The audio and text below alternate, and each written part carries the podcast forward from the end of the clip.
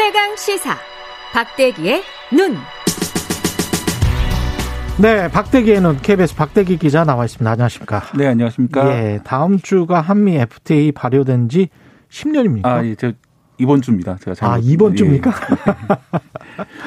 그렇군요. 예. 오늘 그 한미 FTA 10년의 빛과 그림자 예, 알아보겠습니다. 일단은 대체로 평가는 긍정적이죠. 네, 그렇습니다. 예. 어, 10년 동안 우리나라가 많이 성장했죠. 예. 어, 사실 이게 한미 FTA 때문인가 아닌가는 좀 따져봐야 되겠지만은 음, 어, 일단 한미 교육만 봐도 상당히 많이 성장을 했다. 이런 점들 때문에 어, 성과는 있었다는 평가가 많이 나오고요. 하지만 그 그늘도 좀 들여다보자 이런 이야기도 나오고 있습니다. 그늘도 좀 들여다보자. 예. 일단 성과부터 봅시다. 기분 좋게. 네. 예. 수출은 많이 늘었을 거고요. 네, 예. 그렇습니다. 10년 동안 대미 수출이 63% 늘었고요. 음. 이것도 보면은 꾸준히 증가하는 그런 모습을 보이고 있습니다. 그리고 지난 10년 동안 우리나라의 대세계 수출 증가가 17%인데 63% 늘었으니까 3배 이상 늘어난 셈이죠. 대미 예. 수출이. 어, 이야기는 결국은 이제 우리나라의 해외로의 수출은 이제 한계나 성장의 끝에 달- 달해가지고 더 이상 음. 늘어나기 힘든 상황인데 미국으로의 수출은 상당히 많이 늘었다는 점에서 결국 한미 FTA가 상당히 도움이 된 게 아니냐 음. 그런 분석이 나오는 배경이 되고 있고요. 음, 반대로 수입도 한 69% 정도 늘었습니다. 그런데? 원래 예. 예. 그런데 원래 우리나라가 이제 미국에 대해서 어, 무역 흑자를 보고 있었기 때문에 음. 전체적으로 무역 흑자 규모는 늘어난 그런 상황입니다. 그렇죠. 우리가 그리고 너무 중상주의적으로 세상을 해석할 필요는 없을 것 같아요. 예, 그렇습니다. 사실은 예. 이제 무역의 규모가 늘어난 자체가 상당히 그렇죠. 좋은 그런 수입도. 늘어났다는 거는 미국산 수입이 늘어났다는 거는 그만큼 우리나라가 부유해졌다는 그런 의미도 될 수 있거든요. 네, 그렇습니다. 예. 어떤 산업들이 주로 혜택을 받죠? 예, 우리나라 입장에서는 단 한 개의 산업으로 보자면 자동차 산업이고요. 음. 뭐 그룹으로 보자면 현대 자동차 그룹이 혜택을 본 걸로 평가가 되고 있습니다. 예. 현대차와 기아가 미국에 상당히 많이 성장을 했거든요. 음. 10년 동안 특히 그 배경에 이제 한미 FTA가 있었던 것으로 보이고요. 그렇죠.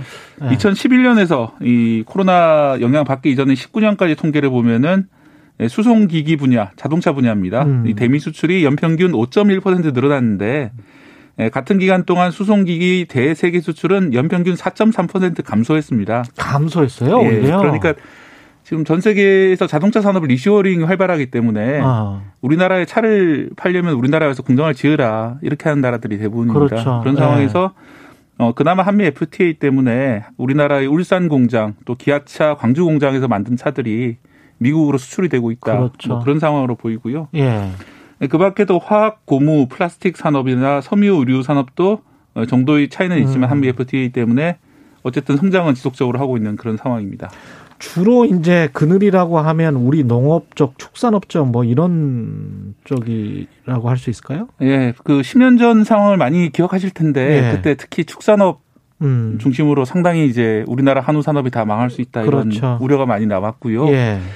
어 그런데 통계를 보면은 일단은 통계상으로는 뭐 긍정적인 신호도 있습니다. 2011년에 우리나라 사- 한우 사육 두수가 280만 마리였는데 음.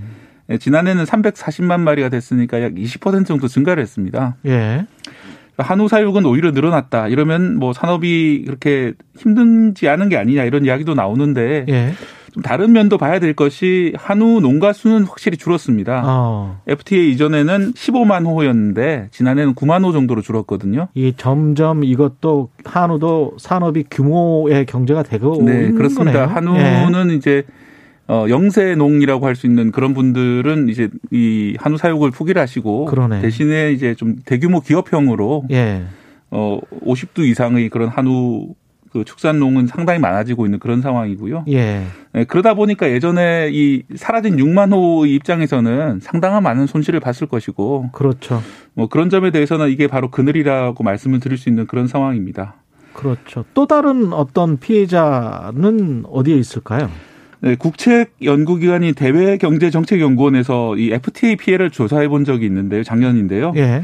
네, 한미 FTA만 따로 따진 건 아니고 전체 FTA 효과를 한번 따- 따져봤습니다. 음. 네, 그랬더니 이 FTA 때문에 해외 수입이 늘어나는 그런 산업들이 있습니다. 산업 분야들이 있는데요. 예. 예를 들어 뭐 가죽 가공이라든지 그런 산업들이 있습니다. 그런 산업들 같은 경우에는 예, 수입이 10% 포인트 늘어날 때마다 어, 중소기업 임금이 연 12만 원 정도 줄었다 이런 조사 결과를 내놨습니다. 예. 2003년하고 2018년 15년간을 비교해봤던 이런 결과가 나왔고요. 음.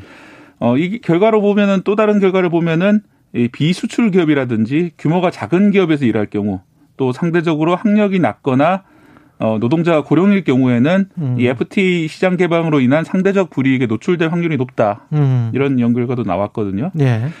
어, 이 종합해 보면은 뭐 많이 예상할 수 있는 것처럼 중소기업일수록 그리고 노동자에게 그 준비나 교육 기회가 많이 없었을수록 음. 그 한미 FTA로 인한 경쟁이 높아지면 높아질수록 그 해당 분야 종사자들은 힘들어지는 그런 음. 효과들이 발생하고 있다는 겁니다. 우리가 또 다른 자유무역 협정 뭐 준비를 하고 있는데 그것도 대비를 잘 해야 되겠습니다. 특히 뭐 일본이 주도하는 이런 것들도 있는데 어떻게 해야 될지도 모르겠고요. 예, 시간이 없어서 그 문제는 다음에 또 이야기를 하도록 하고요. 네. 오늘은 여기까지 듣겠습니다. 예. 박대기에는 KBS 박대기 기자였습니다. 고맙습니다. 예, 감사합니다. KBS 1라디오 최경령의 최강사 1부는 여기까지고요. 잠시 2부에서는 박주선 전 부의장 더불어민주당 박강원 의원 만납니다.